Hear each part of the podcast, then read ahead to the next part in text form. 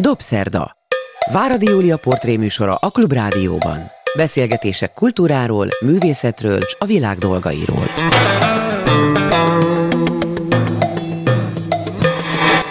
Jó estét kívánok, ez a Dobszerda, én Váradi Júlia vagyok, és jó napot kívánok azoknak, akik nem este hallgatják a műsort, hanem mondjuk vasárnap délben az ismétlésben, vagy podcaston, vagy bármikor, bárhol az interneten. Itt ül velem Závada Péter. Nem először ül velem a Dobszerdában, de valamikor nagyon-nagyon régen beszélgettünk. Sokat gondolkodom ezen mostanában, nem te vagy az egyetlen olyan fiatal, éppen az élete jelentős pontjaihoz elérkező alkotóember, akit én gyerekkora óta ismerek és hogy nekem, nem magamról akarok beszélni ebben a műsorban, de hogy nekem milyen szerencsém van azzal, hogy valójában végig tudtam kísérni a te igazi felnövekedésedet egy figyelő, érdekes, tehetségesnek ígérkező gyerekből neves íróvá, dramaturgá, drámaíróvá, költővé, esztétává, tanárrá felnőtt emberré. És ez egy óriási élmény, ezt te nem tudhatod, de én igen. Úgyhogy először is nagyon örülök, hogy elfogadtad a meghívásomat. Szabad elmondanom, hogy Petyus, mert hogy így mindenki így hív téged. Mármint a szülők generációjában Budapestyból, igen. Szia Juli, és köszönöm a meghívást, és üdvözlöm a hallgatókat is, és a nézőket, mert most már azok is vannak, ha jól értem. Így van.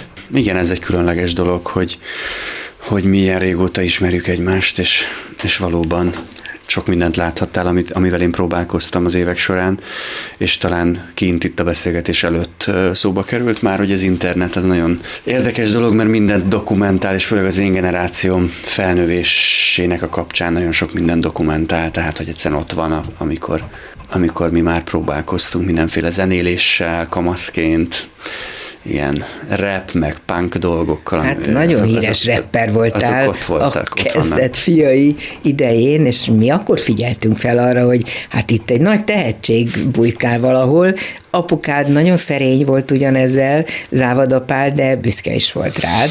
Egy idő után. Először, Csak egy idő után először elején, nem örült ennek? az elején még, még aggodalommal figyelte ezeket a Már csak azért is, mert azért, ha valaki nem tudná, a kezdett fiainak azért volt köze az akkori fiatalok általánosan megszokott, finoman szóval bulizós életéhez, a droghoz, a piáláshoz, a kikapós élethez, és így tovább, és hát nem lehetett látni látni valószínűleg szülőként, hogy majd ebből mi lesz, hogy hova vezet. Apád féltett téged, te úgy emlékszel? Elképzelhető, hogy féltett. Nem volt nagyon gyakori az, hogy mi erről beszéljünk, de, de egy néhány alkalommal, amikor egy, egy, egy ilyen húzósabb este után hazaérkeztem, akkor azért volt, volt alkalom, hogy, hogy, hogy, hogy egy fejmosás követte ezeket az ilyen hazaérkezéseimet. De azt érzem, hogy, hogy azért ő nagyon toleránsan és türelemmel bírta ezt és követte végig. Tehát, hogy egyébként azt hiszem, hogy olyan nagyon nagy aggodalomra nem volt oka, tehát, hogy én soha nem léptem át azt a határt, ami, mm. ami igazán ö, aggodalomra adhatott volna okot. Hát már csak azért sem, és ezt itt meg kell említenünk, bár erről már te magad is sokat beszéltél, írtál, tudunk róla, hogy azért a te gyerekkorodban olyan óriási tragédia történt, amit nem nagyon lehet feldolgozni, gondolom egy életen keresztül az édesanyád öngyilkosságát, és hogy ez azért meghatározta a, a, a, gondolom a gyerekkorod egy jelentős részét, méghozzá úgy talán, ezt csak én feltételezem, hogy próbáltál az édesapád számára valamit kompenzálni, mert hát ez egy rettenetes helyzetet teremtett az ő számára is. Igen, biztosan ennek a pszichológiai háttere, az megvan. Igen, tehát hogy én azt, azt gondolom, hogy, hogy hogy az, hogy én valahogy ezzel nem tudtam, vagy nem akartam számot vetni, ami történt gyerekkoromban, ez vezetett oda, hogy itt azért a, tehát a kifelé fordulás, egy ilyen hogy mondjam, a, a befelé fordulás és az elmélyülés és ezeknek a, ezeknek a, a pszichológiai okoknak, vagy nem tudom, vagy, vagy körülményeknek a felderítése helyett inkább kifelé fordultam, és akkor ez, ez, ez, ez hozta magával ezt az egész ilyen éjszakázós, bulizós időszakot, szóval, hogy... De aztán eljött a befelé fordulás időszak, amikor verseket kezdtél írni, vagy hát komolyabban, és amikor ezt az egész dolgot megpróbáltad, nagyon őszintén, nagyon magaddal is szembenézve feldolgozni, a megrendítő vers verseid még ma is itt csengenek a fülemben, és azon gondolkodom most ebben a pillanatban is, hogy ki lehet-e ezt írni a magának az emberből, ha van erre írói képessége, mint ahogy neked bőven van, vagy ez sosem múlik el, és újra és újra oda vissza kell nyúlnod, ha önmagadat akarod egy kicsit jobban látni. Ez nagyon izgalmas kérdés. Azt gondolom, hogy, hogy e, tehát az első két könyvemben, a, a, az Ahol megszakadban és a Mézben, ott azért... Ezek verses kötetek. Ezek verses kötetek, ott azért elég intenzíven foglalkozom ezzel, a, ezzel az eseménnyel, ezzel a kérdéssel, és és közben én elkezdtem egy terápiát is, tehát egy ilyen hosszú terápiát, ami 7 évig tartott, most tavaly zárult le, és én azt érzem egyébként, hogy, hogy, hogy át lehet dolgozni azért ezt. Tehát, hogy azért nem véletlen az, hogy a, hogy a, hogy a pszichoterápiát azt ennyire főleg ugye a nyugati világban, de ilyen nagyra becsülik, és azt, azt, azt gondoljuk róla, hogy azért természetesen a, a saját tudattalanunk, és a nem tudom, az elfolytott dolgaink nem tökéletesen megismerhetőek, de azért mégiscsak lehet mhm. közelíteni ahhoz, hogy az ember önmagát megértse egy, egyfajta önismerethez. És, és ez látszik is, mert az utóbbi két verses kötetemben már nem ezzel a kéréssel foglalkozom, és most is, most éppen lezártam egy, egy kéziratot. Ah, mondd meg annak a címét, mert már volt egy munkacímed, és mindenképpen rá akartam az, az, az, kérdezni. Az, az lett a cím a Muréna mozgás. Az című. lett végül a Igen, Muréna ez egy ilyen, ilyen nyelvi, meg filozófiai dolgokkal foglalkozó Igen. verses kötet, és itt valahogy a, a nyelvnek, meg a, meg a metaforáknak a mozgását írja le, ez az áll, állati mozgás. Tehát, hogy, milyen hogy, a muréna az? Milyen állat? Hát ez egy ilyen mélytengeri, nagyon ellenszenves állat, egy ilyen gyakorlatilag egy ilyen vízi kígyó, vagy nem tudom, tudom hogy, hogy láttál-e már ilyet, ezek nem, fő, főleg egy, tehát Magyarországon nem él, hála Istennek, tehát ilyen kövek és sziklák között bújik meg, és ilyen nagyon hegyes fogai vannak, és így uh-huh. előugrik, és, és egyébként alapvetően azt hiszem, hogy nem támad ember, de ha megharap véletlenül, akkor az nagyon fájdalmas tud lenni, meg azt hiszem valami kis mérget is fecskend, de szóval egy nagyon, egy igazán ellenszenvesnek mm. tűnő állat. Hú, de ismerősek ezek a tulajdonságok manapság. Igen. Most föl tudnék sorolni itt kapásból egy csomó embert, akire ezek a tulajdonságok mind jellemzőek. Róluk írt, írtál verseket? Um, nem biztos, hogy konkrét emberekhez tudom ezt a, ezeket a tulajdonságokat társítani, de az biztos, hogy mondjuk a hatalom természetéről van szó ebben a könyvben is. Tehát, hogy van egy ilyen ciklus benne, aminek az a címe, hogy a gonoszság története, ezek, ez több verset ölel föl, és jobban vagy kevésbé meghatározható történelmi kontextusban, környezetben különböző ilyen olyan eseményekről szólnak ezek a szövegek, amelyekben valahogy mindig fölbukkan egy ilyen emberi, emberi gyarlóság, gonoszság, kegyetlenség, a politikum, a hatalom terei, stb. És, és persze, hát itt ez akkor most vessük össze egy kicsit a te létformádat a születéseddel kezdve. Abban a tekintetben, vagy ahhoz vessük össze, hogy mi minden történhetett a te életedben, most ebben jól belegondolok, nekem hozzád hasonlókorú gyerekeim vannak, és hogy ők is, a, tehát aki a 80-as évek elején született, mint ahogy te, hogy vajon mivel találkozott, mibe jött bele, szemben azzal, amiben mi belejöttünk a fels nálad idősebb szülő generációja. Tehát volt-e a te fiatal életedben arra kilátás, esélyremény, hogy az általad is már akkor felismert nem túl jó dolgok, azok jó irányba változzanak? Persze, hogy volt. Szóval én ugye nagyon fiatal voltam a, a rendszerváltozáskor, tehát 89-ben csak 7 éves voltam, édesanyám 91-ben halt meg, amikor én 9 éves lettem, de hogy hát egyértelmű volt az, hogy itt, tehát én is éreztem a szülőkön azt, hogy itt valami nagy dolog történt, és, és, hogy, és hogy mégiscsak itt a vasfüggöny az, az lehullik, és akkor kinyílik a világ, és, és, és a, a liberális demokráciába vetett hit az egy ilyen egyértelmű, megkérdőjelezhetetlen dolog volt, legalábbis az én családom részéről, és, és, és, és láttam azt, ahogy, ahogy egy ilyen, tényleg, hogy egy ilyen felszabadulás történik, mentálisan, pszichésen, és, és, és konkrétan nem tudom, a munkavilágában is, a művészetekben, az irodalomban, miről lehet, miről beszélnek a, a, a szerzők, tehát hogy én azt gondolom, hogy elég egészen sokáig kitartott ez a, ez a hit, tehát hogy azért biztosan emlékeznek a hallgatók is, hogy akkoriban nem tudom, azok, akik így nagyon hittek ebben a liberális demokráciában, azok főleg önk SZDSZ szavazók voltak, és akkor mi családunk is, édesapám is SZDSZ szavazó volt, és, és valahogy ez a, az egész ilyen polgári demokrácia, és, és, és nem tudom, ilyen szabad elvűség, szabad gondolkodás, ez ennek, ami azóta ugye kiderült, hogy nagyon nagy részt, vagy hogy hogy mondjam, tehát egy, egy, egy elég tetemes hányada ennek a, ennek a gondolat körnek, vagy gondolatiságnak az kudarcba fulladt, vagy, vagy, vagy azok, a, azok a vállalások, amiket így maguk, maga elé tűzött ez a fajta gondolkodás, azok, azok megbukni látszottak. Szóval, hogy nagyon nehéz ezt feldolgozni. Hogy a Morén, amikor kezdett el mozogni, kibújni a sziklák alól a számodra, azt vissza tudod idézni, hogy ez konkrétan történt-e, vagy lassan, hogyan, téged személy szerint hogyan érintett.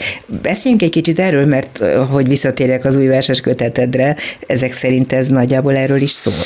Megint csak tartózkodnék attól, hogy ez így ilyen értelemben rá legyen olvasva mondjuk a politikumra, mert hogy... Mert, De hogy félsz, félnél tőle? Nem hogy azért fél, nem, mert, mert hogy ez egyszerűen csak bonyolultabb. Egyszerűen tehát csak sokkal bonyolultabb. bonyolultabb, mert hogy itt, itt azért arról van szó, hogy, hogy tehát ez a könyv ez úgy épül föl, hogy, hogy alapvetően vannak ezek az ilyen furcsa, ilyen történelmi kontextusú szövegek, amiknek nincsen feltétlenül meghatározva, hogy, hogy mikor játszódnak, van amelyikben megvan, valamelyikben kevésbé, inkább, inkább hangulatok, ez a fajta kísértetiesség, meghatározhatatlanság az, ami, ami uralja leg, leginkább ezeket a szövegeket, és a másik meghatározó ciklus a könyvben, azok pedig ilyen eszészerű szövegek, illetve olyan versek, amik a, amik a filozófiának az ilyen beszédmódját, azt így, így összekeverik a verssel. Tehát, mm. hogy ilyen kicsit, mint ahogy a romantikusok ezt elképzelték, a slégelék, hogy akkor hogyan kell a filozófiát a verssel össze. Te egy nagy romantikus vagy valójában? Én egyébként igen, de most nem a Magadat szónak a... posztmodernnek tituláltad valamilyen beszélgetésben, Hú, ez nagyon régen lehetett. Mert nagyon régen azt mondtad, hogy, hogy te egy posztmodern ember vagy, még tudlak is idézni, hogyha nem kínos ez hogy... Posztmodern gyerek vagyok, aki bizalmatlan a nagy narratívákkal szemben, miközben egy állandó vágy munkálkodik bennem, hogy bárcsak lenne valami, amiben jó szívvel hihetek. Igen. Ez most ez, is így van? Hát ez abszolút. Tehát egy, azt hiszem, Tehát hogy nem adtad fel a naivitás, nem, hogy ez nem. bekövetkezhet. Nem, de azt hiszem, hogy erre egy, egy állandó igénye van az embernek, és ez egyébként ez látszik a, a mostani társadalmi mozgásokban is, hogy, hogy, hogy ez egy ilyen elidegeníthetetlen vágyunk és hitünk nagyon-nagyon sokaknak. Tehát, hogy én egyébként azért is látom és értem meg, hogy miért szavaznak ennyien mondjuk a mostani kormánypártra, mert Na. hogy hát azért, mert fölkínál valamilyen narratívát. Aha, Tehát egyszerűen, hogy elég egyszerű értető. Egy álom narratívát. Egy, egy álmot, igen. Tehát amiben lehet hinni, legyen az a nemzeti egység rendszere, legyen az a, nem tudom, a, a közös ellenségkép, tehát valami, ami, ami mentén össze lehet fogni, és, és hogy egyszerűen nem tudunk ezek nélkül a mitoszok nélkül létezni. Úgyhogy itt nagyon nehéz úgy felnőni, hogy, hogy az ember ugye posztmodern gyerekként, ezt, hogy én ebben nőttem bele, hogy gyakorlatilag ezeknek a nagy narratíváknak a destrukciójába, vagy dekonstrukciójába, úgy a, a nagy egységes ideológiák, mint a vallás, nem tudom, stb. Tehát ezek mind-mind ilyen megszűnőfélben voltak, és valahogy ezt fel kellett dolgoznunk, és ugye aki egy ilyen reflektál, nem tudom, ilyen intellektuális közegben cseperedik föl, annak, annak valahogy ez egy így, így beépül a személyiségébe, hogy hát semmi sem biztos, és akkor ezzel együtt kell tudnunk élni, de hát ez nem olyan nagyon könnyű. Mm. Ezt most látjuk, hogy nem olyan könnyű, és én azt érzékelem, hogy a társadalom nagyon nagy része számára ez gyakorlatilag kivitelezhetetlen volt. Nem csak úgy kivitelezhetetlen volt, szerintem, bocs, semmi vita vágy, most pillanatnyilag nincsen nem, de azért azt mondanám, hogy a kivitelezhetetlenségen túl rettenetes törést okozott. Igen. Tehát abszolút. egy olyan csalódás, hogy nincs miben hinni, ez tényleg az egy egész nemzedéket, vagy több nemzedéket is egyszerre magával tud sodorni ez a rémkép, hogy akkor most minek van ez az egész? Igen, és innentől fogva meg nem meglepő, hogyha, egy, hogyha az inga nyelve az visszafelé indul Értem, el, és, és egy, egy, egyfajta ilyen, mm. hogy, hogy mondjam, egy ilyen új konzervativizmus indul el. Ráfutottunk arra a témára, amit később akartam csak előhozni, ami adásunk pont március 15-én fog elhangozni, és ezt korábban rögzítjük, tehát még nem tudhatjuk, hogy aznap mi fog Budapesten, Magyarországon történni, de a te feltételezéseid szerint van egyáltalán esély valamilyen mozgásra ez ügyben? Tehát, hogy amit felismertek korábban, és amiről most beszéltünk, hogy, hogy a nagy illúzióknak vége, de hogy ez nem lehet, hogy kialakít valami új irányt, ami, amiben megint lehet reménykedni? Hát én nem vagyok se politológus, se történész, se antropológus, tehát hogy nagyon nehéz ezzel kapcsolatban jóslatokba bocsátkozni. De azért én, szoktál ezekről Hát én, azt, én csak annyit látok, hogy, hogy tehát itt azért ez egy sokkal-sokkal kiterjedtebb probléma, és itt alapvetően azért a, most a Tamás Gáspár Miklósnak a gondolatát idézném olyan szempontból, hogy, hogy ő azt mondja, hogy minden ilyen diktatórikus nagyobb rendszer is államkapitalizmus volt. Tehát ő a szocializmusra is és a fasizmusra is végül is azt állítja, hogy ezek különböző Igen. típusú államkapitalizmusok. Bizony. És itt a kapitalizmus az, ami alapvetően ilyen értelemben problematikus, és ezzel szokták mondani a mostani fiatal baloldaliak, hogy, hogy, hogy, hogy nincsen kívül, tehát a kapitalizmuson nincsen kívül az ember nem tud tud kívül helyezkedni, nincs, tehát nem lehet elhagyni a játékteret, úgymond, ami azt jelenti, hogy, hogy nem tudom, a, a forradalmi potenciál is ilyen értem be van csatornázva a kapitalizmusba. Tehát látjuk, mm. hogy azok a... Tehát nincs menekvés, azt nem nagyon van, nem, nem nagyon van, mert, a, mert hogyha megnézzük, nem tudom, akár a partizán adásait, tehát hogy minden a nagy Google szervereken és a, a keresőmotorokon és a nagy kapitalista mm. óriás mamut cégeken keresztül Tehát egy nagyon zajlik. ellentmondás, nagy csapda, Igen. mert az, ami ellen beszélünk, az az az egyetlen eszközünk. Így van, így van, és nem nagyon lehet kikerülni, ami azt jelenti, hogy egy ilyen furcsa, messiás várásként gondol egyébként az új baloldal a, a kapitalizmus végére. Tehát Mark Fisher, aki egy ilyen nagyon fontos szerzője a, a, a fiatal baloldalnak, ő is gyakorlatilag, tehát hogy, hogy, hogy szinte elképzelhetetlennek tartja, hogy ez a rendszer valaha megváltozik, vagy megbukik, mert hogy mindent képes magába integrálni, mindent képes bekebelezni. Nem lehet, hogy az egy jobb stratégia, stratégia, hogyha az ember inkább megpróbál úgy alkalmazkodni ehhez, hogy a legrosszabb részeit egyszer megtiltja magának, vagy kerüli, és megkeresi benne a jót. Ez az én örök gyermetek optimista látásmódom, de téged is kérdezlek, aki azért most már nem csak, hogy felnőtt vagy, hanem nem is annyira fiatal felnőtt, hogy, hogy a te stratégiát személy szerint ebben mi? Ez nagyjából nem nagyon van más választásom, tehát hogy megpróbálom megtalálni azokat a kisebb közösségeket, ahol, ahol nagyjából, hogy mondjam, nem feltétlenül ugyanúgy gondolkodunk, de ahol, de ahol mégiscsak komfortosan érzem magam, és, és, és meg, meg, hogy mondjam, meg tudom vitatni azokat a problémákat, amik nekem fontosak, és, és, és megpróbálom, hát amennyire lehet, ez, ez megint csak egy ilyen, hogy mondjam, gyávaság, vagy egy ilyen, nem is tudom micsoda, egy ilyen menekülési stratégia, de hogy azokat a, az információkat, vagy azokat a tartalmakat, azokat megpróbálom kizárni az életemből, amik... Nyilván nem, de hát, ne, de hát igen, szóval, hogy egyszerűen nem tehát nem végtelen az én energiám se. Azt azért rögzíthetjük és megállapíthatjuk kedvesen, közösen. Závada Péterrel beszélgetek egyébként a Dobszerdában, csak ha véletlen valaki most kapcsolódna be, költővel, íróval, drámaíróval, műfordítóval, dramaturgal, tanárral, stb. Tehát azt azért közösen megállapíthatjuk, hogy a te személyes életed, ami a szakmai részét illeti, eléggé jól révbe ért a nevedet mindenki ismeri, aki egy kicsit is a kultúra közelébe kerül, és úgy látom, hogy kapva kapnak utánad minden olyan helyszínen, ahol egy bármilyen szinten valamit fel tudsz mutatni. Tehát legyen az színpadi mű, aminek az átdolgozására kérnek, legyen az egy írásmű, amit tőled rendelnek, legyen az verseskötet, legyen az tanítás, most épp hallom, hogy az eltén elkezdtél az esztétika tanszéken esztétikát tanítani, majd erről szeretnék egy kicsit többet is tudni. Tehát azt akarom mondani, hogy te a helyeden vagy. Ebben a rémes országban, ebben a szörnyűséges kulturális mizériában, amiben bennünket löktek, így fogalmaznék, mégis te valahogy megtalálod a legkeskenyebb ösvényeket, de eljutsz rajtuk oda, ahova el kell jutnod. Ezt én jól látom, vagy eltúlzom, vagy teljesen hamis a képem. Ez, ez egyébként egy dilemát is okoz, tehát az, hogy mennyire, mennyire vagyok én mondjuk ilyen értelemben simulékony, nem tudom, ezt most, most, most hogy így mondtad, így igazából így eszembe jutott, hogy én ez milyen nem, semmiképp nem szeretem nem, volna, ez nem te, gondolt. Ezt nem te mondtad, és nem is szeretném ezt a szádba adni, csak,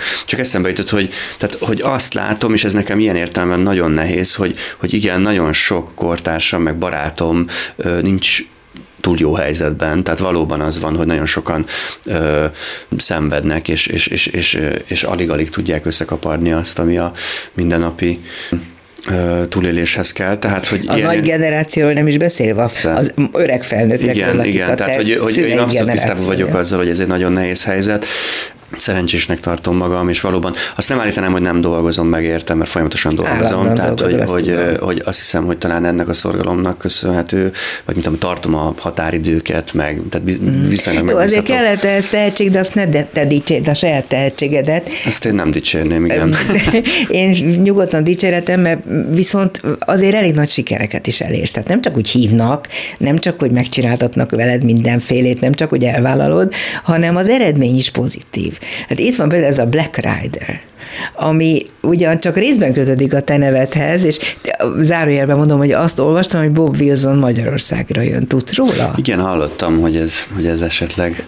Beszéljünk egy kicsit a Black Riderről, ami Závada Péter személyes sikere is. A darabot, aki látta, az tudja, hogy egészen különleges. Az Örkény Színház úgy tett ki magáért minden tekintetben ebben a feldolgozásban, ahogy hát kevesen eddig, és kevésben eddig. Mondj el mindent.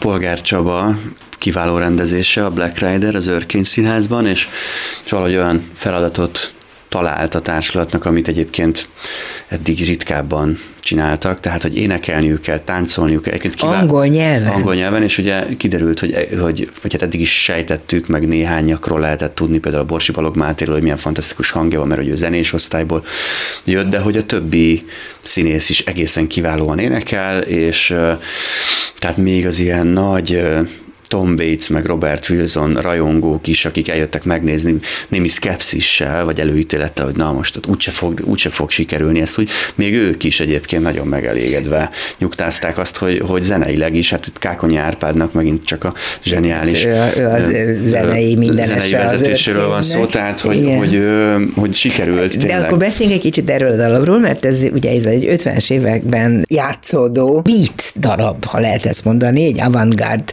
elképzelés elképesztően őrületes történet a színpadon rockzenészekkel, és hát ez a három szerző, a, a Waits is, Tom Bates is, ugye, William Burroughs is, hát ők olyan nevek, akikkel annak idején a Broadway-en nem volt kérdés, hogy, hogy ez nagy siker legyen. Tehát azért az nagyon-nagyon nagy bátorság egy ennyire régi, korból átemelni, ide beemelni, Magyarországra, Amerikából angol nyelven előadni énekes darabot, és úgy, hogy annak legyen tartalmilag is vonz ereje. Igen. Erősen van. Igen, hát itt maga a történet, illetve a, a személyes vonatkozás a Baróz életébe az nyúlik vissza így a, a, a az 50-es, 50-es évekig, mert egyébként maga a bemutató az, az, az 90-ben igen, volt, igen, és bocsánat, ráadásul Németországban. Így, onnan. igen, tehát hogy, ezek az amerikai alkotók, ezek Németországban, igen. Hamburg, Hamburg, Itáliában azt hiszem ott mutatták be, és és eredetileg egyébként ez, ez, ez megtekinthető, fönn van a, a YouTube-on ez az eredeti. Az eredeti? Igen, a, ez a, hamburgi? Ez a, a hamburgi német nyelvű előadás, Aha. ahol a Wilsonnak ez, a, ez az expresszív képszínháza, ez ott nagyon erősen érvényesül. De hogy... Kép és gép. Kép és gép, igen, és a, valóban a, a Burroughs életében ennek van egy ilyen életrajzi vonatkozása, hogy ő egészen elképesztett, hogy ő tényleg lelőtte a saját feleségét. Mexikóban történt, és telvilmososat játszottak, és na jó, hát akkor valami éppen valamilyen morfium függésbe jöttek le, és helyette mind inkább ketten, ittak, ráadásul. igen, mind a ketten, és akkor ittak, és nagyon részegek voltak, és valamilyen barátok társaságában ott így játszottak. játszottak és akkor lelőtte, a, tehát a fejére rakott azt hiszem egy poharat, vagy nem tudom, és akkor végül eltalált a feleséget, és, és mivel hogy Mexikóban történt mindez, ezért a hatóságok nagyon lassú eljárása, és nem tudom, a különböző ilyen jogi procedúrák miatt végül nem ítélték el a Barrows, tehát hogy visszaszökött valahogy az USA-ba, és meg, megúszta a, a, az ítéletet. De hát dolgozni nyilván nem tudta. És azért ez egy elég erős dolog, hogy utána a Wilson azt mondja, hogy itt van a bűvös vadásznak a története, ami szintén ugye hordozza ezeket az elemeket, és akkor a Baróznak ezt odaadja, hogy akkor írjál belőle valamit. Szóval van benne önirónia, van benne önreflexió, nyilván bűntudat, nagyon sok. Tehát egy ilyen, hogyha megnézzük a Baróz életét, akkor abban nagyon-nagyon erős szerepet játszanak ugye a drogok szintén, tehát hogy ő még 80-as évek, vagy tehát a 80-as éveiben is még azt hiszem, hogy heroint lőtt, tehát hogy valami egészen elképesztő élete hát, volt. Csoda, hogy, hogy csoda, hogy ilyen sokáig, igen, a Ray Charles volt még, aki ilyen sokáig igen. élt, bár ő kicsit korábban abba a heroinozást, de hogy igen, vannak ilyen nagyon szívós hm. figurák, úgyhogy ő a beat generációnak egy ilyen, egy ilyen furcsa, furcsa figurája. De mennyit tudtál te a beat generációról? Hát azért tudtam Sokat róla, mert... kellett olvasnod hozzá, gondolom. Hogy mondjam, én, én már évekkel ezelőtt is azért a, a slam poetry én benne Aha, voltam, az, az erősen igaz. kapcsolódik a beat generációhoz. Hát, tehát, hogy milyen, milyen idétlen vagyok, hogy ez nem jutott eszembe. Hát persze, arra épült. Igen, tehát, hogy ott a, abszolút ők, őket nevezik meg elődeiknek. Tehát, hogy ez, ez a, a slam az ilyen 80-as évek, 84 uh, Chicago körülbelül ott indul, és akkor, és akkor a, a Mark Smith, aki, aki ennek az egésznek az alapító atya, ő erősen ezt a fajta ilyen ilyen hangzó, performatív, sokszor egyébként performanceként előadott költészetet nevezi meg az elő, elődjeként, ami a, amit a beatek csináltak, tehát hogy a, ugye a Ginsberg Magyarországon is járt, eltén, ugye ott az Én a tekerő antal elő? Hát ez csodál. Szóval elő, előadta az üvöltést. Ősi mutatta be nekem. Na, hát ez fantasztikus, igen. Borzasztó öreg vagyok, ebből látszik. Igen, tehát, hogy megvolt ez itt sokaknak, de hogy neked fiatal fejjel akkor annak idején, mikor ti elkezdtél említettétek a reppelést, Igen. ami nem bit alapú ugyan, de azért visszautal rá. Tehát akkor nektek ezek szerint valami olyasmit kellett megtanulnotok, amit ők annak idején megtanultak. Persze, de ugye ez, ez azért nagyon izgalmas, mert ez folyton ott van, tehát ez egy ilyen, ilyen rej, rejtőző, ilyen látás vágyként állandóan ott hogy mondjam, pezseg a, a, az irodalmi köztudatnak a, a mélyén az, hogy itt azért a, a performativ, performativitás, az előadás, az, hogy itt valamiféle, tehát nem csak írunk, hanem, hanem el is mondjuk, az azért arra, mint hogyha újra és újra elő jönne az igény. És akkor egy egészen más témáról is akarnék beszélgetni veled, mert visszautalok arra, hogy most éppen milyen dátumot írunk.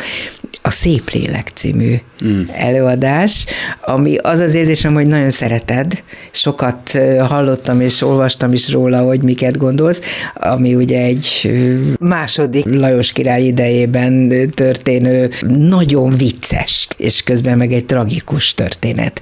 Hogy, hogy ehhez nyúltál, és mi a lényege annak, amit te erről gondolsz? Mert azt is gondolom, hogy saját magadra is értelmezed a benne lévőket. Igen, ez a stúdiókában született meg ez az előadás Gerép Zsófia rendezésében, akivel én már a Zsöszői Amfitriont is csináltam a Trafóban. Az első az darabod. Az, az, az első, hát volt Saját. már korábban, igen, a, a, a Reflex, amit a Sputnikat csináltam, de ja, olyan, amit, de azt is inkább felkérésre, úgyhogy tehát az első, amit én saját magam. Ja, az az, amit Bodó Viktorral csináltál? A Bodó Viktor átadta a Kovács D. Dánielnek igen. még ré, régebben, és mm. a Bodó Viktor akkor nem ért rá, és akkor ez egy ilyen, ez egy nyitrai felkérés volt a, igen. most a Reflex Reflexről beszélek, és akkor Tudom. az volt az első ilyen, a Jurányiban volt bemutatva, és tehát a szép lélek az, az mi a Covid alatt csináltuk, tehát hogy ilyen, ilyen rettentes körülmények között, tehát maszkban kellett próbálni, és semmi pénz nem volt, és tehát, hogy tényleg saját, saját zsebből fizettünk egy csomó mindent így a Zsófival, mert egyszerűen nyilván ez is egy ilyen valamiféle túlélési módja volt annak, és a, ez a történet, ez a, ez a 19. század második felében játszódik, ez a második Lajos Bajor királynak a története, és azt hiszem, hogy teljesen véletlenül futottam bele ebbe a sztoriba, egy óriási kastély. Egy óriási kastély. A főszereplő, igen, a Neuschwanstein kastély. De voltál ott? Voltam, létezik ez a kastély? Voltam, és létezik. És tényleg ilyen? Abszolút. Nem, 30 ez, szobás, vagy nem tudom. Ez a, abszolút létezik, és ez, ez tehát a, a, a drámában ez így szó szerint dokumentálva van, tehát ez egy kicsit egy ilyen hogy mondjam, vállaltan próbálkoztam azzal, és nem véletlen, hogy egy idegenvezető az egyik főszereplője, hogy egyfajta ilyen tényleg egy ilyen ismeretterjesztés is van benne. Tehát ez az nem egy csak... elég durva idegenvezető, egy kicsit nácizik, Kicsit meg nácis. zsidózik. Meg igen, igen. Tehát ez egy, ez egy olyan idegenvezető, aki ott teljesen el van keseredve. Na de a lényeg az az, hogy ez a... rettenetes szemét dolgokat mond. Igen? Igen, szóval, hogy, a, hogy a, ennek a kastélynak a, az építője és megálmodója, ez a második Lajos, ő volt Wagnernek a meccénása, és egyébként a Sisinek az unokatestvér, hogyha most megnézik a, a Fűző című filmet a moziban, amiben a Benne szerepel. csodálatos, és szerepel benne Igen. ez az unokatestvér, aki egy ilyen egy nagyon, meleg fiú, egy aki meleg ráadásul fiú. fantasztikus érzelmekkel tud Igen, és egy a ilyen nagyon, nagyon extravagáns, és pont ez az a lényeg, hogy őt igazából nem érdekelte az uralkodás, őt a, az operák érdekelték, a, A szépség. a, a mítoszok világa, abszolút egy ilyen, ez, egy ilyen ez, esztétikai érdeklődése volt, és ezért szépen lassan a családja el is teszi az útból őt, tehát hogy ez, ez, ez sajnos ez így alakult, és a végén ugye a állítólagos akkori orvosával együtt, pszichiátrével együtt találják meg a, a, a Strandbergi tóban, és nem lehet tudni, hogy akkor őt most ott valószínűleg nem öngyilkosok lettek, hanem lelőtték, vagy meg, megölték őket, tehát hogy mm. úgy, hogy ö, úgy tűnik, hogy a saját családja tette előtt lábalól. A lényeg az az, hogy arról, számomra arról szólt ez a történet, hogy hogy milyen az, amikor az értelmiség úgy dönt, hogy nem foglalkozik a politikával, és csak az esztétikumba, és csak a, nem tudom, az idealizmusba, és ezekbe a magasztos eszmékbe vonul vissza, és Hát úgy ezzel tűnik, mondjuk te nem értesz egyet, ezt jól tudjuk, de szerinted sokan vannak, akik így gondolkodnak a mai Magyarországon? Az, hogy nem értek egyet, az, az sem egy, ennyire egyszerű, mert, mert nekem volt egy időszakom, egyébként pont az elmúlt tíz év, amikor én sokkal kevesebbet foglalkoztam politikával, mint, mint azt megelőzően. Tehát amikor én a rappet, meg a slamet csináltuk, akkor, akkor mondjuk interjúkban is, meg, meg akár tüntetésekre is jártunk, meg fel is léptünk bizonyos tüntetéseken, aztán én ezt teljesen berekeztettem, mert egyszerűen nem láttam értelmét. Azt láttam, hogy egy kizárólag egy dolog történik, én önmagamat ismétlem, azok az emberek ö, hallgatnak, akik amúgy is tudják, hogy mit gondolok, nem jutok el senkihez ezen a buborékon kívül, és nem utolsó sorban viszont a nevem, mint egy ilyen, tehát fontosan fekete listákra kerül föl, uh-huh. tehát még el is lehetetlenítem magam. És Tehát akkor egy- kizártad magadból ezt a részt? Hát nem kizártam magam, hanem rájöttem, hogy ez így ebben a formájában egy ilyen, bocs, hogy ezt mondom, egy ilyen liberális hiszti. Tehát uh-huh. ezt nem így kell csinálni. Nem, akkor És tényleg- akkor mire jöttél rá, hogy hogy kell? Hát a, én, én nem jöttem rá semmire, én, én azt látom, vagy azt figyelem ö, nagy izgalommal és, és egyébként tisztelettel és együttérzéssel, amit a, amit a fiatalabb generációk csinálnak, ezt, azt a fajta új baloldali sze- szerveződést és szerveződést, azt nagyon izgalmasnak és termékenynek találom, tehát azt látom, hogy ott hihetetlen energiák mozgósulnak, és, és De gondolom, nem hogy, látod őket naívnak, most már felnőtt fejjel? hogy mondjam, naivitás nélkül ezt nem lehet Ez igaz. túlélni. Szóval, hogy, uh-huh. hogy tehát ez megint az, hogy hinni kell valamiben. Tehát, hogyha nem hiszünk semmiben, akkor tényleg semminek sem, semminek sem értelme. Tehát, hogy ők hisznek abban, hogy, hogy és egyébként nagyon reflektáltan csinálják ezt, tehát nem naívan hisznek abban, hogy itt valami forradalom majd ezt elsöpri, ami van, hanem hogy egy ilyen állandó gyászmunkában vannak egyébként, ami nagyon, ö, nagyon Van furcsa. mit gyászolni, azt nem mondom, napi program a gyász. Igen, igen. Most nem a, csak a halálesetekre gondolok, hanem Igen, a igen. Minden, mindenünk elvesztése. És ha ez egy gyászmunka, ahogy te mondod, és arra vezet, hogy túl lehet ezen valahogy lépni egy idő után, és már nem csak a gyászsal foglalkozni az elvesztésekkel, hanem az újjáépítésekkel, akkor, akkor ez szuper lenne, ha így lenne. Igen, de csak ez, ebben egy, tényleg csak ez egy hiszel, politikai gyász. Ez egy ide, politikai és ideológiai gyász, tehát hogy olyan értelemben, hogy mint hogyha baloldalnak most tényleg, tehát nagyon-nagyon nehéz lenne áttörni azt, a, azt az inger küszöböt, mert egyszerűen ugye látjuk, hogy a, világ geopolitikai mozgásai azt eredményezik, hogy egy bezárkózásnak vagyunk éppen a tanúi, tehát a, újra egy ilyen nemzetállami politikának, egy ilyen bezárkózásnak, egy, tehát annak a globális, vagy global- globalizáción alapuló elképzelésnek, amiben mi a nem tudom, a 90-es, vagy a 2000-es években hittünk, annak úgy tűnik, hogy vége van. És ezért mindenki sokkal inkább fél, sokkal inkább a saját, nem tudom, Kastélyát építgeti. Igen, és, és ilyen értelemben a, a szolidaritásnak, az egymás felé fordulásnak, a nem tudom, az egyenlőségnek, a nem tudom, ezeknek a baloldali szociális eszméknek, hát hogy sokkal szűkebb tere van sajnos, én ezt látom. Még egy pillanatra visszatérnék a szép lélekhez. Ott a lényegi gondolatnak azon kívül, hogy sokan elmenekülnek maguk elől is, meg a világ elől is, és azt hiszik, hogy ez megoldás. Azon kívül még mit gondolsz megemlítendőnek, mert nekem azért ez több.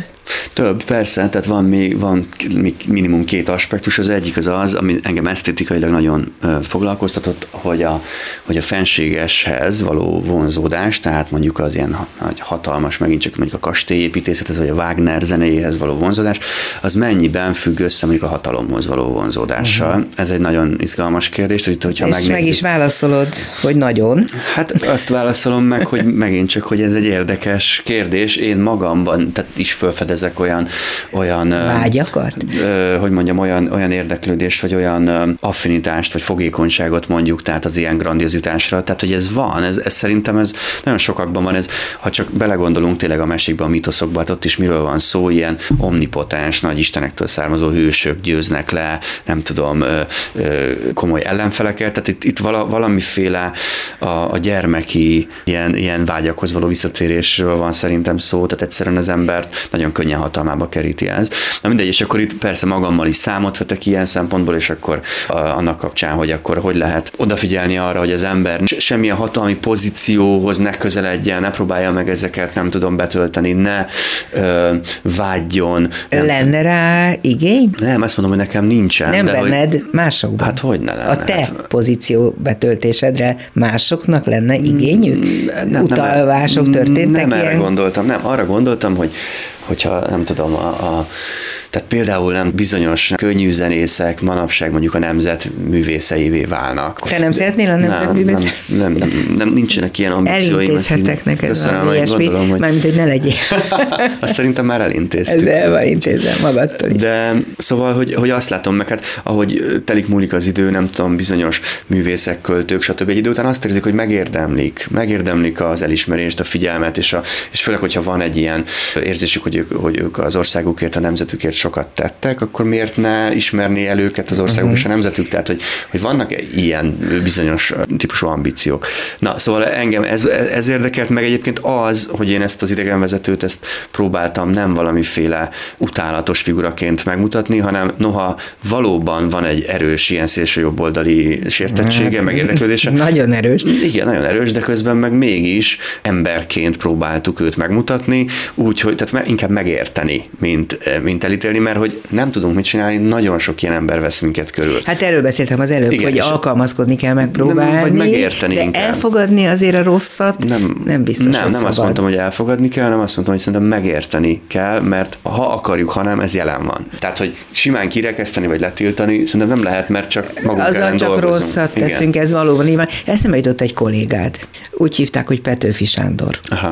Nem csak azért jutott eszembe, mert nap mint nap elénk hozzák őt joggal, hanem azért is jutott eszembe, mert abban a nagyon kevés évben, amit az életben töltött, nem nagyon tudom, és kíváncsiak, hogy te erről többet tudsz-e, talán mint költő társ, hogy ő mennyire vágyott elismerésre hogy neki fontos volt-e például az, hogy a versei, amiket megír a hazáért, kvázi, vagy a jobb létért, vagy a ellenséggel leszámolandó, hogy azokért neki fontos lett volna-e, hogy olyan visszajelzések érkezzenek, amik őt láttamozzák és elismeri. Tehát, hogy egyrészt ez is nagyon érdekes, hogy ez mondod, hogy kolléga, meg ilyesmi, tehát, hogy én... Nem, én, nem az. Nem, Költő. tudom. Na, hát ez azért ez megint szóval, hogy... Jó, ezt most azt hittem, hogy egy jó Nem az iróniát értem, de, de, de hogy, hogy én ilyen típusú kontinuitást én nem érzek. Nagyon-nagyon más világban élünk, nagyon más jel, mást jelent ma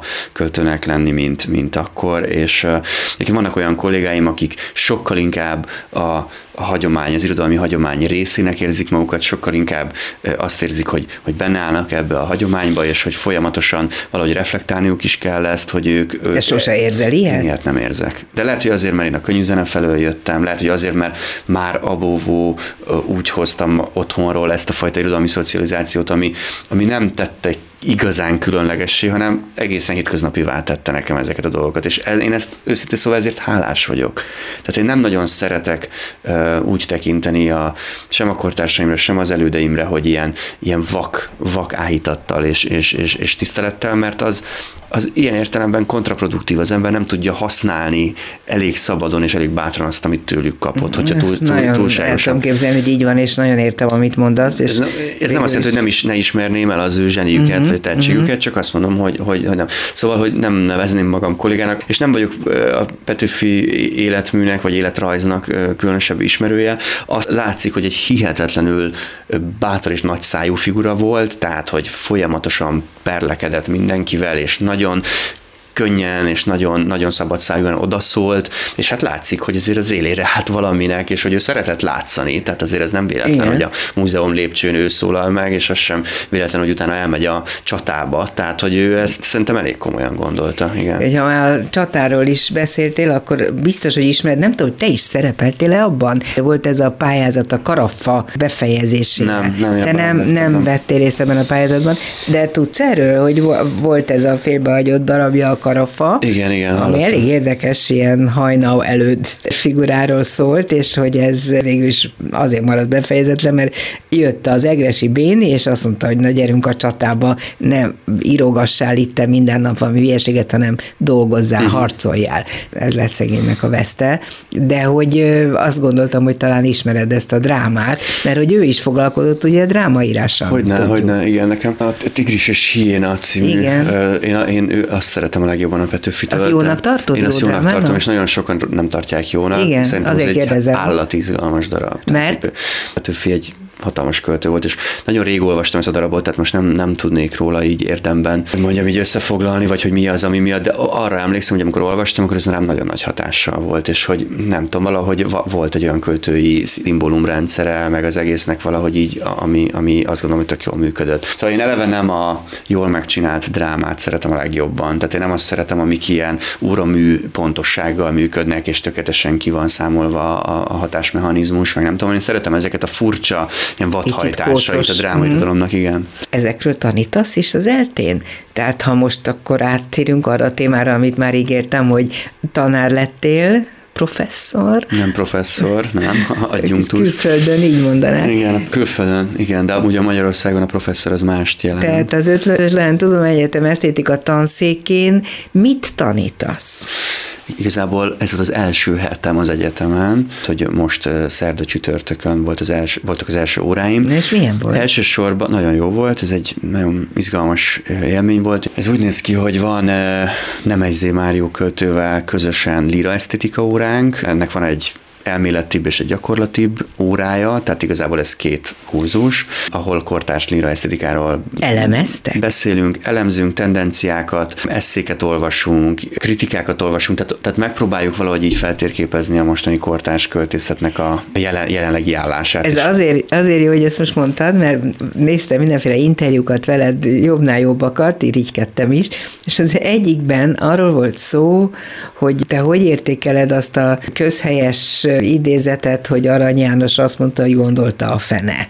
Amikor verselemzésre kerül a sor, akkor az emberben ez óhatatlanul előjön, hogy most akkor kell-e a verset magyarázni, kell-e hozzá tanítás, hogy én megértsem, az-e a jó, ha semmit nem tudok róla. Ezzel hogy vagy? Mert esztétika tanárként, ráadásul lírai elemzések Igen. tanáraként, hát óhatatlan, hogy segíts magyarázatot adni bizonyos sorokhoz, vagy gondolatokhoz. E, egyfelől azt gondolom, hogy akik, akik oda járnak az egyetemre, azoknak erre van igénye, tehát hogy azok nem egyfajta naív olvasóként állnak ezekhez a szövegekhez, hanem hogy valamiféle ilyen reflektált meg, megértés igénye az van bennük, tehát nem minden, hogy ezt a primer olvasási vágyat akarják csak Igen, szóval, hogy, hogy, hogy azt gondolom, hogy ennél ők többre, többre kíváncsiak, és ami ezt a fajta ilyen ellentmondást illeti az élet valóságba, vagy, a, vagy az életrajzba való lehorgonyozhatóság, ez a referencialitás, illetve a,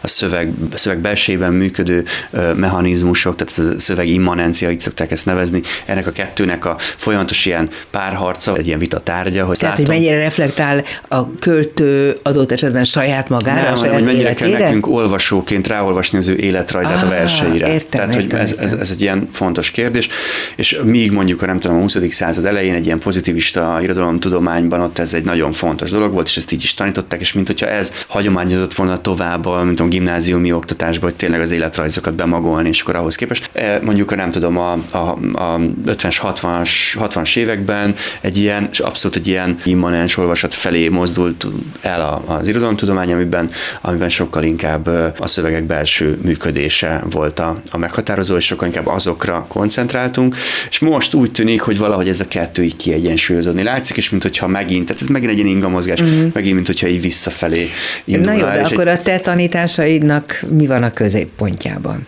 Ugye, jó, mondjuk hogy legyetek az, jók, és az óráid. barátotoknak, ne okozzatok. Miután létszám felolvasás történik az egyetemen, utána mibe kezdesz bele, az hogy dől el? Az úgy dől el, hogy van, van egy tanterv, amiben különböző kurzus kínálat van, és különböző lehetőségek vannak, és akkor azon belül kell nekünk megtalálni azt, hogy, hogy, hogy melyek azok a témák, amikkel foglalkoznak. Viszonylag én szabad kezet kaptam, tehát nagyjából azt tanítom, ami, tehát ezen a líra esztétikán kívül nekem van egy színház esztétika egy, is. Igen, és ezen belül romantikus drámával foglalkozom, foglalkozunk, illetve van egy ilyen általános dramaturgia óra, amit majd fogok vezetni, ahova filmesek is jöhetnek, tehát az inkább egy ilyen történetmesélésnek a Tehát kérdései. dramaturg képzés konkrétan? Kvázi, hát ez egy kurzus, tehát ez dramaturg képzés, ez erős lenne ezt állítani. Nem, ez egy kurzus, ahol mondjuk a klasszikus dramaturgiákkal foglalkozunk, tehát hogy mondjuk a színházi dramaturgiából elindulva egészen akár a filmes dramaturgiai fogásokig csak mindenről beszélünk. Azt gondolom, hogy ha valaki eljut oda, hogy már át tudja adni azt, amit ő tud, akkor lehet, hogy átértékelődik az is, amit addig gondolt ezekről a tudományokról. Én azt tudom, hogy nagyon régóta foglalkozol színház esztétikával. Írtál is erről már eszéket és cikkeket, olvastam is belőlük néhányat, és hogy rendkívül fontos számodra a látvány. Uh-huh ezt, ha most kurzusként kell majd átadnod a diákjaidnak, ez is benne lesz? Tehát ezzel is fogsz foglalkozni? Vagy már egy picit ettől eltávolodtál? Már a látványtól? A látvány fogalma és annak uh-huh. erőssége. Igen, igen. Hogy miért mondom ezt? A Covid alatt készítettétek a színházat, mondtad, szép lélek, ugye a szép igen. léleket. A látványra nem nagyon sok lehetőségetek volt, úgy igen. képzelem. Tehát, hogy nem változott-e meg nagyon a színházhoz való viszonyunk a látvány tekintetében? De egyébként ez egy nagyon fontos kérdés, amit érintesz, bennem hihetetlen nagyot fordult ez, ez az egész, míg korábban én nagy híve voltam ezeknek a, az igazán látványos előadásoknak, tehát akár a, a rettentően drága díszleteknek is, és, és azt éreztem, hogy például nem tudom, a német színházban azért elképesztő dolgokat lehet látni, tehát tényleg ilyen hatalmas, mozgó, mechanikus, motorikus díszletek. Most a, a pandémia és, a, és az ukrajnai háború árnyéke, vagy hát hogy mondjam, a Igen fenyegetés következtében. Én azt gondolom nagyon sokszor, hogy ezek, ezek manapság pazarlásnak tűnnek. Tehát egyszerűen azt érzem, hogy... Pont erre gondoltam, igen. hogy, hogy ma hogy állsz nem, ezzel? Nem, nem, tud, nem, az ember ma egy autóba is nehezebben igen, száll be, nem tudni, meg, meg a klíma, klímaválságról nem is beszéltünk, tehát hogy ez, és ezek nagyon sokszor egyszer használatos díszletek, vagy hát úgy értem, hogy egyszer, szóval hogy egy, egy vétek magyarul. Tehát, hogy utána azt vagy tárolni kell, vagy, vagy újra kell hasznosítani. Egyébként most már sok színház újra hasznosítja a díszleteit, hála Istennek, tehát hogy erre is figyelnek, ez a zöld színházi mozgalom is elindult, ami szerintem nagyon fontos. De igen, szóval, hogy egyébként kevésbé tartom fontosnak, mint korábban, de hát a, a, a látvány, vagy a nézés, az, a nézői figyelem, az ugye nem csak erre terjed ki, hanem nagyon-nagyon sok minden másra is. Tehát az, hogy, és erről írtam a, a doktori diszertációmat, hogy, hogy mi, az a, mi az a színházi tapasztalat, mi az a színházi tudat, ami, ami ilyenkor működésbe lép, amikor nem tudom, mondjuk egy, egy színész testére ráíródik a szerep, vagy, vagy mi az, amikor nincs is szerep, hanem egy performanszot látunk, és hogy igazából olyan, mint hogyha magát a, a performert a saját maga húsvér valójában figyelnénk. Szóval, hogy nagyon-nagyon sok izgalmas ilyen észlelés, filozófiai kérdés merül föl ennek kapcsán. Írsz új darabot? Még nem kezdtem el, de, de van egy ötletem, amiről most még nem beszélnék, mert még nagyon, még csak a csírájában létezik. Akkor nem fogadlak róla természetesen? De nem, most a, most a következő az az, hogy most elkészült egy verses kötetem, ez a Morira mozgása, és akkor az májusban a Margó Fesztiválon fog megjelenni. Ja, akkor mutatódik igen, majd igen, be. Igen, igen. De készen van, már Kész van, most, van ezek szerint. Most, most a szerkesztőknél. Hány vers? Ezeket sose tudom, nem tudom, mert egy ilyen 70-80 oldal, 80 oldal körül.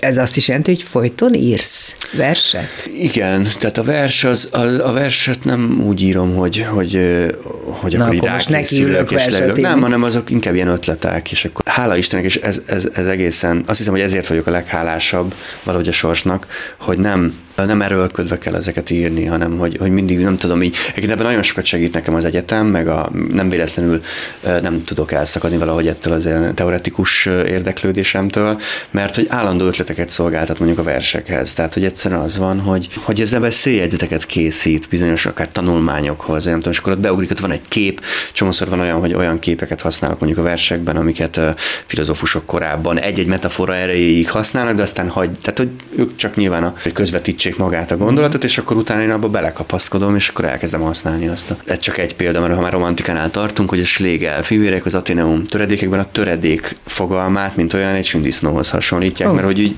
hogy, hogy önmagában is teljes, de hogy mégis olyan kicsi, és nem tudom, és egy ilyen és nagyon... sok-sok kis tüske, mint Igen, a töredékekből állna. Abszolút, és, és ez például egy tök szép uh, ilyen metafora, és akkor ezzel például lehet kezdeni valamit egy versben, vagy ezzel. Fogsz is, vagy már kezdtél is. Igen, egyébként igen, van, egy, van ebben a kötetben egy nagyon sok állatos vers Igen. szerepel, de nem állatokról szól, hanem nagyon sokszor a nyelv mozgásáról, vagy a, vagy a, a vers működéséről, szóval. Igen, ezt a sündisznasat véletlenül el is olvastam, mert igen. valahol megtaláltam. Igen, igen. Hát nagyjából a műsorunk végéhez értünk, most még lenne hozzád egy ilyen személyes kérdésem a klubrádióról, mert hogy most megint van egy ilyen gyűjtőhetünk, éppen most kezdődik, és ilyenkor a beszélgető partnereinket meg szoktuk kérdezni, hogy, hogy ők hogy gondolkodnak a klubrádióról, milyen a viszonyuk vele, mit éreznek, amikor ez a fogalom előjön, vagy amikor bejönnek ide. Hát én többször jártam a klubrádióban, és mindig nagyon jó élmény volt, és hát nyilván ez az, egy, az egyik utolsó ilyen szigete ennek a, nem tudom, mondjuk például, például a kulturális műsoroknak. Én nagyon fontosnak tartom nyilván itt többek munkáját, hogy van egy ilyen kapcsolatom a belső közlés műsorral, és ott is jártam már korábban. Nagyon fontosnak tartom, most volt egy állati fontos interjú a Pollák Péter költővel, Szegő János készítette, amit nagyon, nagyon fontosnak tartok, meg ez egy nagyon jó interjú volt. Hát nyilvánvalóan azt gondolom, hogy ennek fönn kell maradnia. És, és... A te korosztályod hallgat hallgat rádiót egyáltalán? Hát kevesebbet szerintem. Inkább most ugye végül is újra brandingeltük a rádiót podcast néven. Most így fölvesszük, és akkor van egy ilyen videótartalom is, de azt veszem észre, hogy, hogy talán, hogyha podcastnek nevezzük, akkor, akkor gyakrabban hallgatják. Igen, így, hogy rádió, tehát hogy a konkrétan a rádió frekvenciáin ott, ott talán kicsit kevésbé. Azt látom, hogy az interneten hallgatnak sokat, vagy a, vagy a Spotify-on hallgatnak podcasteket inkább. Akkor most nevezzük podcastnek, hogy még többen hallgassanak bennünket. Závada Péter volt a vendégem a mai Dobszerdában, podcasten is, meg YouTube-on is, interneten, műsorban. Nagyon örülök, hogy itt voltál. Én is köszönöm. A mai műsorban Túri Lui, Csorba László, Pálinkás János és Lantos Dániel segített. Köszönöm szépen az ő segítségüket. A műsorunkat meghallgathatják természetesen bármikor adáson kívül is, de vasárnap délben 12-kor ismétlésben is lesz Dobszerda. A szerkesztő műsor műsorvezető Váradi Júlia volt. Viszont hallásra! Dobszerda. A világ dolgairól beszélgetett vendégével Váradi Júlia.